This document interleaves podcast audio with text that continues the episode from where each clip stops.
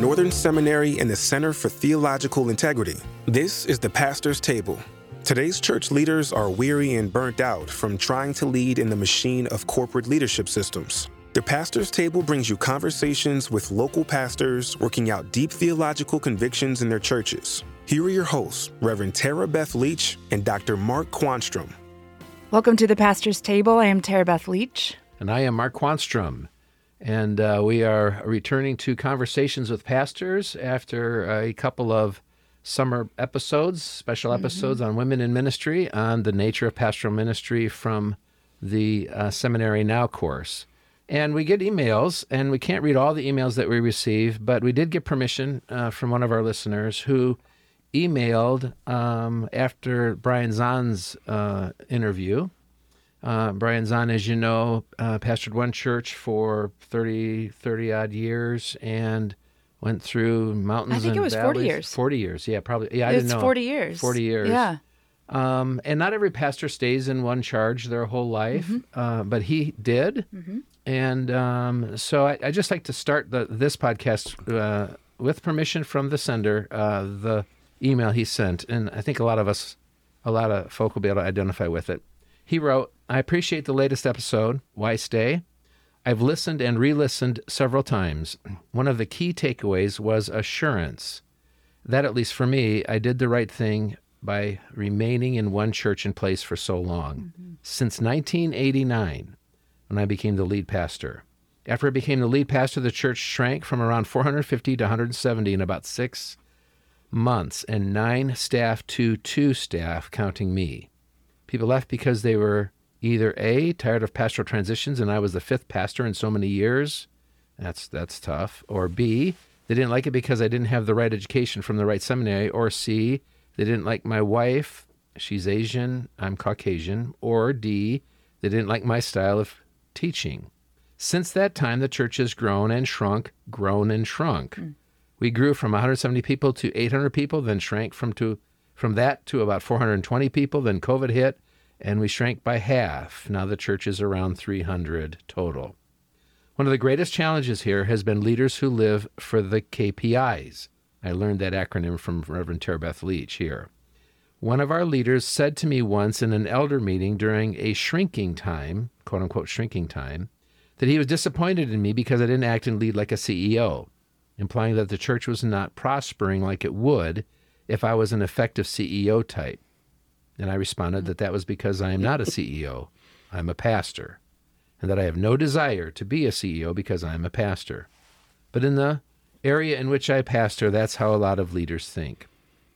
By 2013, I was hurting so bad I resigned. Of the elders, after my wife and I had a conversation with them and shared our hearts, asked us to stay, and we did. I sometimes doubt if that was the right decision, but I stayed. I'm at that place again post COVID that I'm praying about whether to stay or leave. Time will tell. The years 2020 to 2022 were the hardest years for everyone. All that to say, your podcast is so helpful. I look forward to listening to future episodes and pass some of the lessons on to others. He then quotes lyrics from a uh, Christian song, A City, a Light song, and then he writes, I suppose we stay because Christ stays. We love his body even if we get beat up by people. And songs like uh, this song that I just quoted have helped me. That and Henri Nouwen. Please pray for me. I am praying for both of you. Which was an incredibly sweet thing to say. So um, I emailed him, Chaz emailed him and asked permission to share this, and then I corresponded with him again, thanking him for his contribution. So yeah, it's not uh, it's it's not uh, an ascending attendance graph for most of us. It's being faithful to the church we're at and watching. I mean, just tending to our folk. So thank you for that for that email. Thank you for communicating with us. And today we have a very special guest with us. Um, I'm, I'm so excited. Uh, we have the Reverend Dr. Marshall Hatch. Uh, Marshall. he is a professor at Northern Seminary. In fact, one of my professors, I had you for pastoral ethics which remains today one of my favorite classes. Uh, when he walked in the door today, it was a little bit like, you know, that when you have a professor and it's like, they're in my house. Oh my goodness. like, he's here. Um, because I still quote Dr. Marshall Hatch all the time. Um, there were so many things that I gleaned from his class and his wisdom. Um, Dr. Marshall Hatch is also a pastor uh, in the city of Chicago, which we are going to hear more about. Um, he has been a shepherd at this church for almost 30 years. 30 years, 30 years. Tell, tell us about your church. It's the New Mount Pilgrim Missionary Baptist Church, and, and it's so good to be here, Terry Beth. I want everybody to know that I saw the promise in Terry Beth early on and knew that she would be I told him he says that to all his students. not so. I, I knew she would be impactful in ministry, and so I'm, I'm delighted to be here. Yeah, th- this is uh, this is my 30th year at New Mount Pilgrim Missionary Baptist Church, and uh, I'm the fourth pastor, and and you know just excited about being a part of something that is institutional and ongoing, and and you know doing my part of the stewardship of of uh, of that of that uh, congregation. And and so altogether for me though it's been 38 and a half years. My wife and i we were at our first church. I was 26 years old uh, so we were there for eight eight and a half years. And so it has been an incredible journey. And my father pastored a church on the west side not either of those churches for 42 continuous years Oh, Uh, wow. He was 52 when I was born, and so it's it's quite a legacy that uh, that I've inherited in the inner city, the urban part of the west side of Chicago, and my heart really um, went out when I heard that uh, the pastor's letter that you just read. Just um, You wanna comment know, on it? Really appreciate. Yeah, I, you know, it's my heart goes out. I, you know, I I love pastors. I understand the call, and um, the ebb and flow that that he described is really uh, the norm.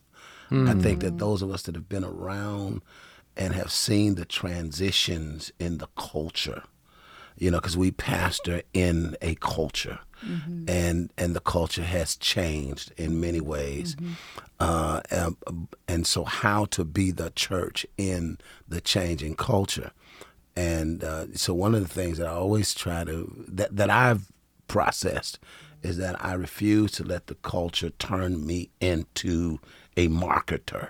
Wow. You know, where I'm you know, and and using the world standard of, of success of Yep. measurables. Yep. Um, I re- I refuse, for example, even COVID coming all the way through. Thank God, you know, people are are back uh, in significant numbers, and and we've in many ways prospered through it. But uh, I refuse to take on the burden as if it's my job to get people to come to church. Wait, wait Wow. a minute. No, no, it, no, it, it. All I have heard for thirty years, forty years, was it is my job to get people to come to church. That's the market. I And now we've put in the people in the driver's seat. So it's no longer about God. It's about whether I like you, I like this church, whether or not I choose to come here, and whether or not you could get me to choose to come here. That's a totally different dynamic than than um, you know the gospel being the primary um, Uh, vocation of the church altogether. You know, that's not my job. Can you say it louder for those in the back? Well, I'm gonna tell you something honestly. Coming out of COVID, because in conversations with people, and then of course you know so much of the youth culture, but I found out whatever success is that I've had more. I, I had more of a response by not taking that tack, by not absorbing that oh. burden that it's my job to put people, and I can't take that on. That's too much. no. If someone comes to the church, it's because of us, and if someone leaves the church, it's because of us. Isn't that what? Isn't that mm, kind of? an- No, we're doing ministry, and it's not my church. If I thought it was mine, I couldn't sleep at night. yeah.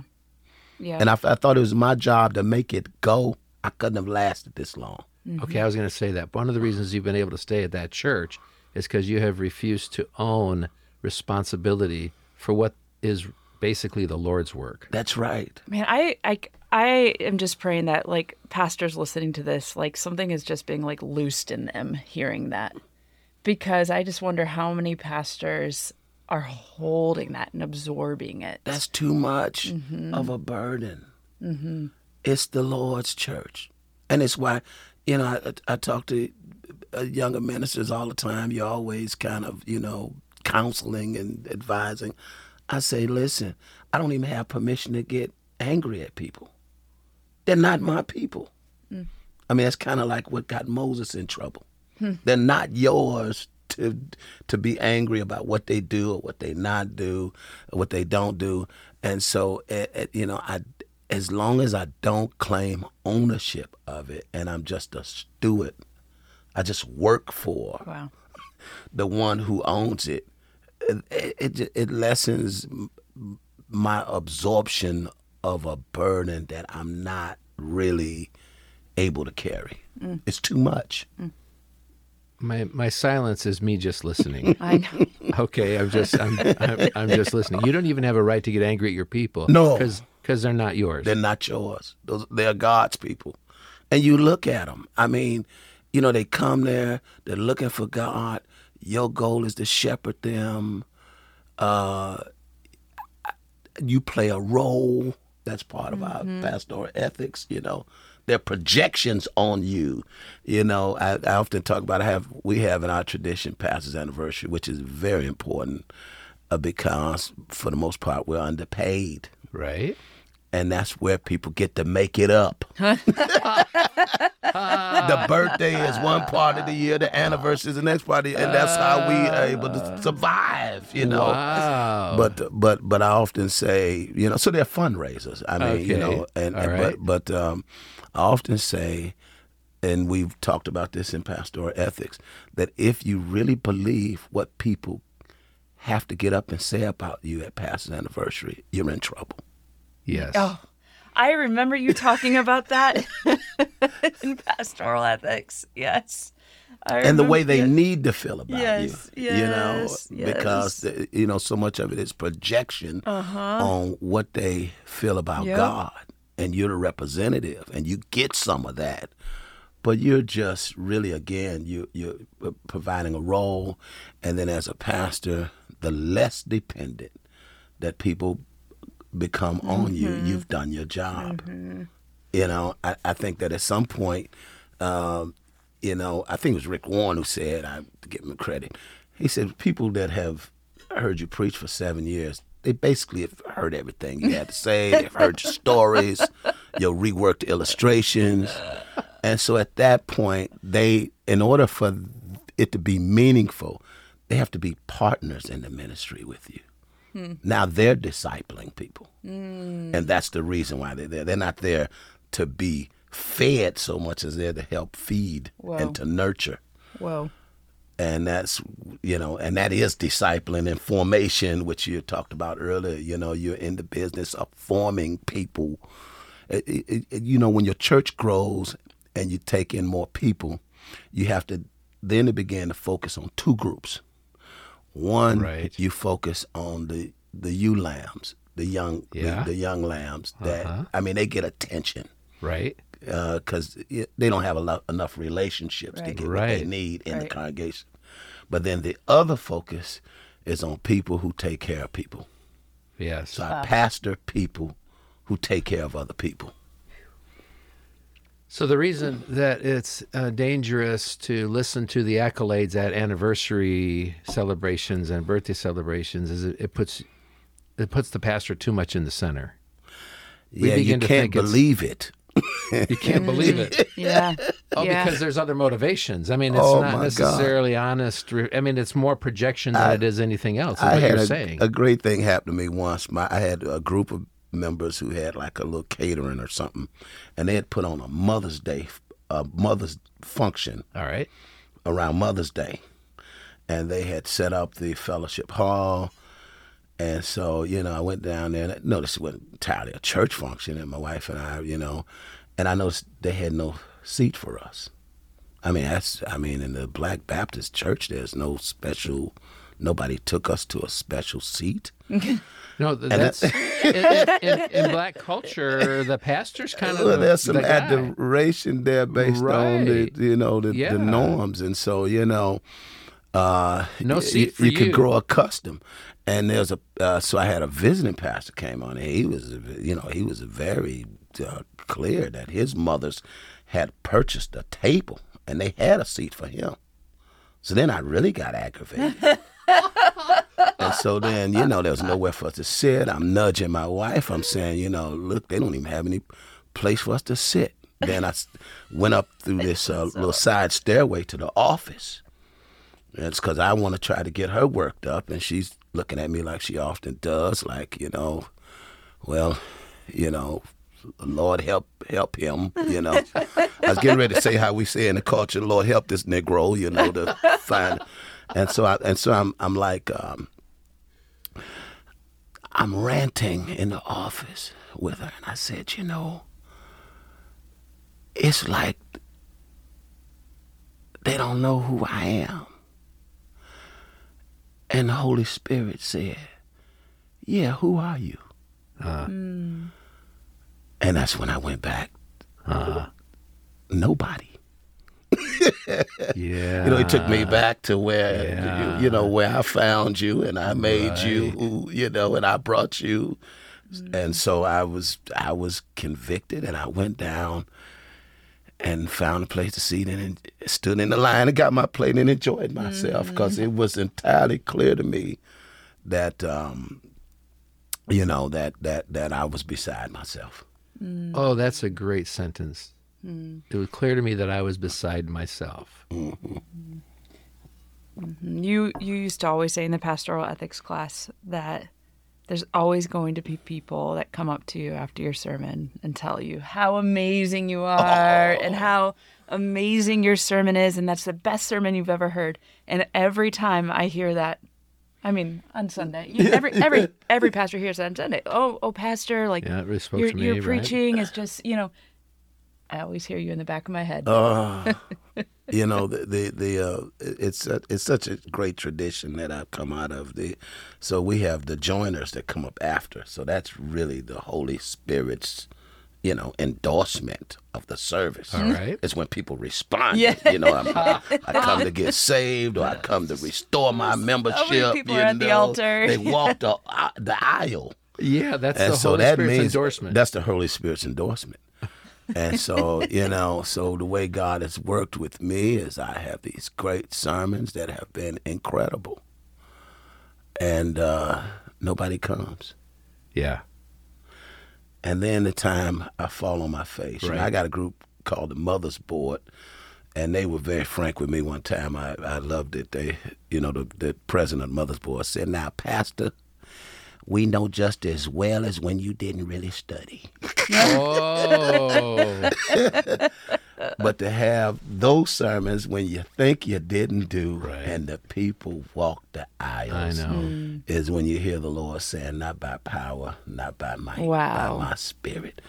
You know, Goosebumps. Yeah, my conclusion is I don't really know what a good sermon is because the ones I think are just gonna, I mean, they're just gonna be blown Right. Mm-hmm. over by it. They're all looking at me like, "What in the world are you talking about?" And the ones I think, I don't know why anybody's listening to this. you don't know what people That have happened to me last heard. week. Ah, exactly right. We don't I thought really I know preached it. one of my worst sermons last week, and folks responded. I was like, I, I don't even know that? I don't even know. I have no idea. This is spiritual. it, it is. It is, but it is. It is our our critics or those who do not treat us like the celebrities we sometimes think we ought to be treated, who are the most beneficial. So that was a pretty formative experience for you to go to that mother's banquet and not have a seat. oh my goodness, I still remember it.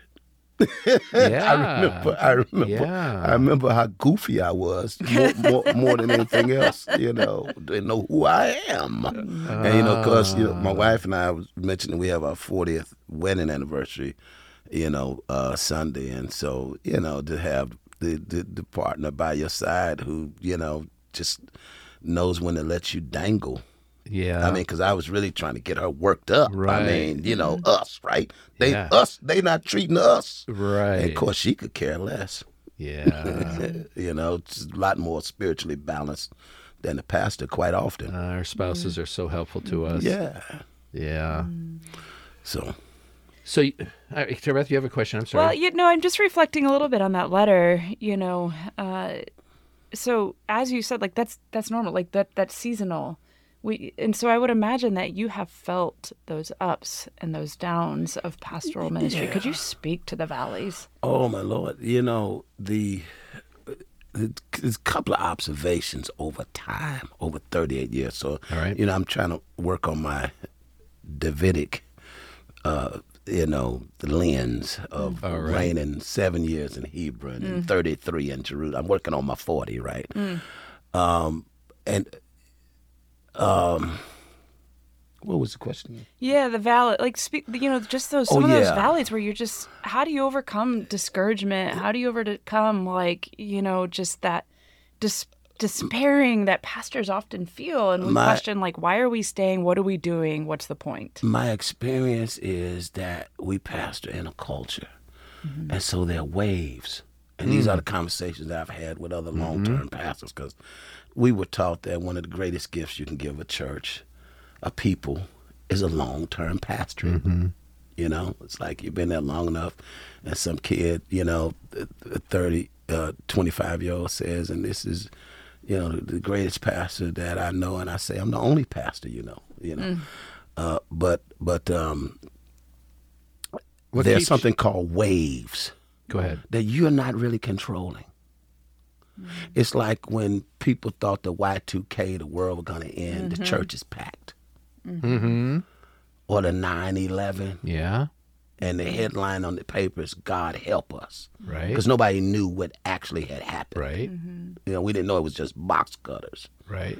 and a few people, and so uh, uh, that that that you know that that the terrorists had taken over a few planes, and it was you know we we we thought that we were you know it might have been more profound than that. Mm-hmm. So people were in churches, so the news and the culture helps create w- waves, and as pastors we ride the waves and we ride out the dissipation of the waves. So often we're not causing the swelling in the first place.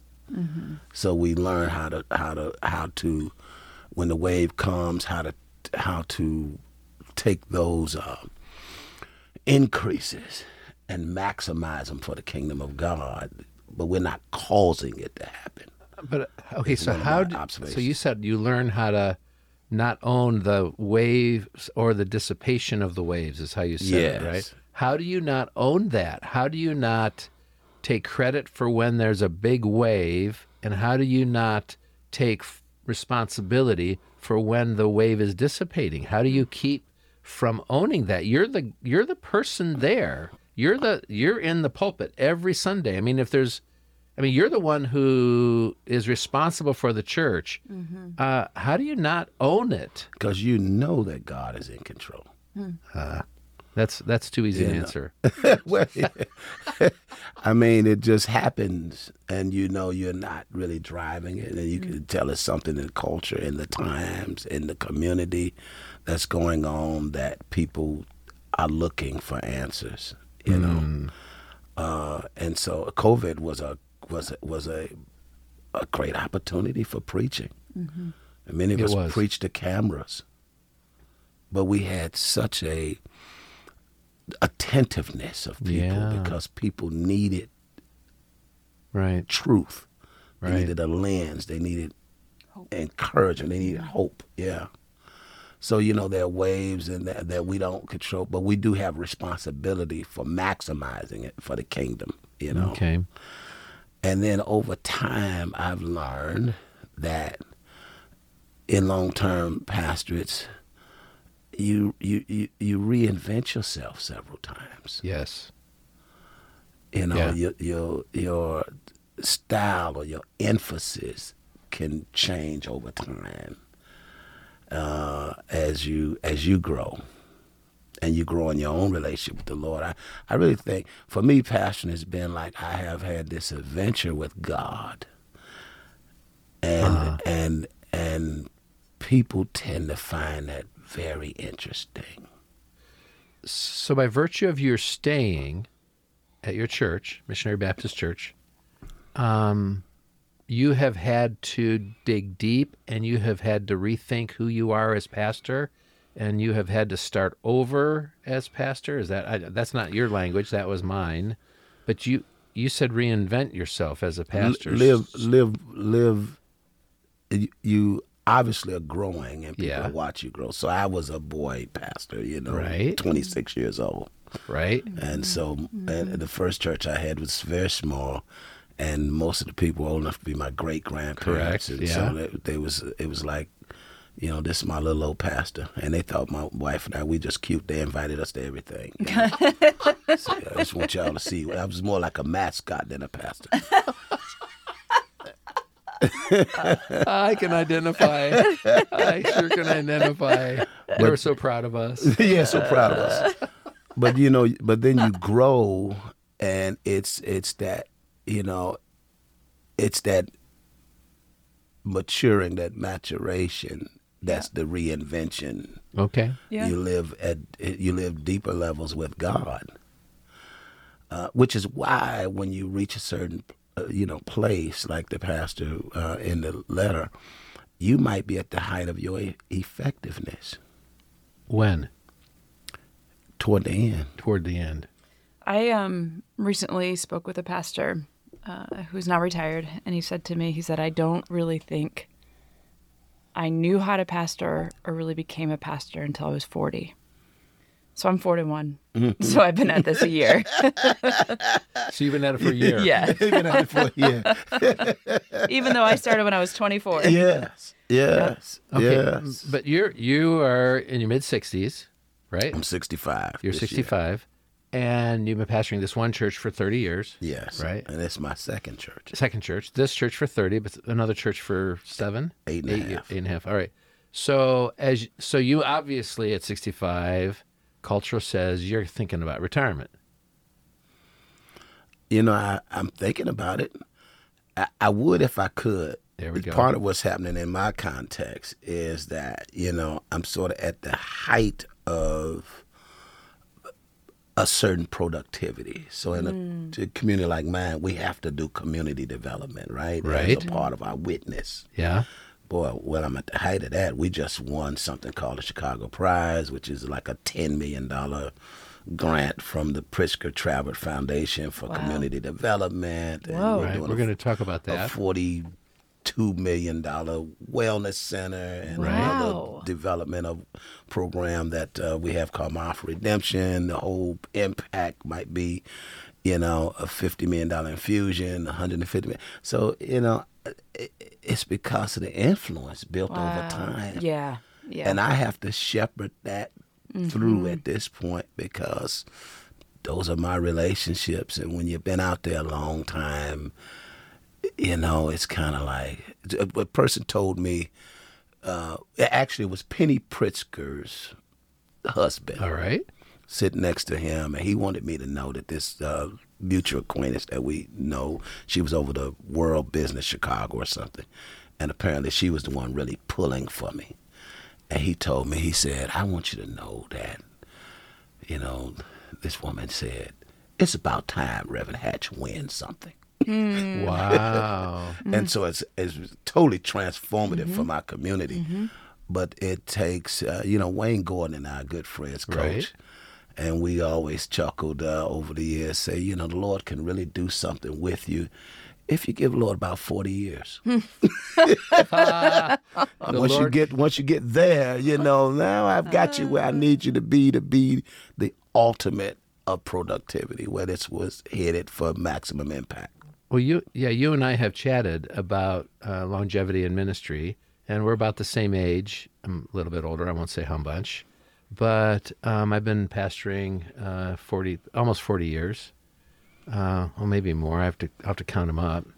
Um, uh, but you and I have chatted, and I have shared with you that's that sometimes it feels like I am just now figuring out what it means to pastor. I'm just now figuring out how to pastor uh, which is kind of what you're saying. And, and you and I have chatted, and you said there's no way you can retire. You're at the height of your productivity.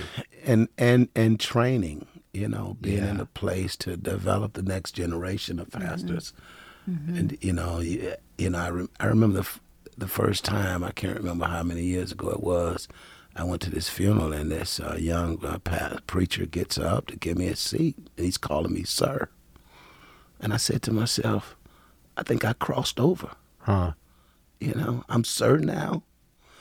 And so, um, yeah, it it it, it is um, a great opportunity to help train the next generation to try to, uh, you know, pour yourself into the ones that will be coming behind us, and you, you're just in a perfect position to um, to to train and to pass off. We're, uh, uh, I mean, so you're so you're staying thirty years is directly related to what you said at the very beginning of this podcast, that uh, this is not your church, these are not your people, you don't even have a right to be mad at them, and um, so you're stewarding the church is what has enabled you and empowered you to stay 30 years because otherwise we get into this uh, treadmill uh, driven by the tyranny of others' expectations, and it just is exhausting.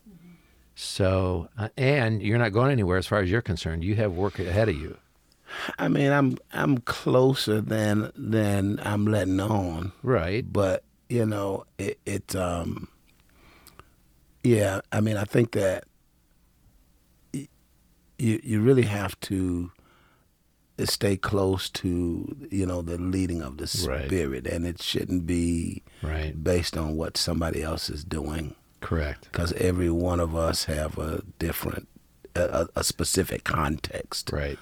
that um, that is very specific to us in our calling. You know, I when I was a young young preacher, I, you know, the little group I was in, they were really some really sharp people, and I was probably the least likely to succeed. And I I remember asking God what I admired was longevity. Uh huh. And I've come to discover be careful what you ask for Uh, because God is going to give you exactly what you like. I knew I knew preachers who want the biggest building, the biggest church. And you know what they got? They got that. And it's a little hard to fill those seats mm-hmm. post COVID. Yeah. It might be an albatross, you know. Right. And so it's just I asked for longevity. And that's what I've gotten. I asked for inner city ministry. I asked for social justice impact. I was, um, you know, simply um, taken with the ministry of, of Martin King and others who, you know, Adam Powell, you know, sort of the the one namers uh, from out of my tradition, Adam Martin, you know, uh, and so I've gotten essentially what I asked for, which is why I try not to do a lot of complaining because the Lord will remind me. I mean, I gave you what you asked for. Wow. Yeah. Well, we're going to talk about your work uh, at your church in the next episode. Uh, and so I'm so grateful. There were a couple of mic drops in this Yeah. session that just kind of silenced us. So we're going to continue this next time uh, Sure. as we talk to Marshall, as he prefers to be called, about his work in the inner city out of the Missionary Baptist Church, New Mount Pilgrim Missionary Baptist Church. So we're going to continue this conversation. So thank you, sir. Thank, you so you. much. Thank Thank, you. you. And friends, may the Lord bless you and this work uh, that God has called us to. And may we all walk the path of longevity. Until next time.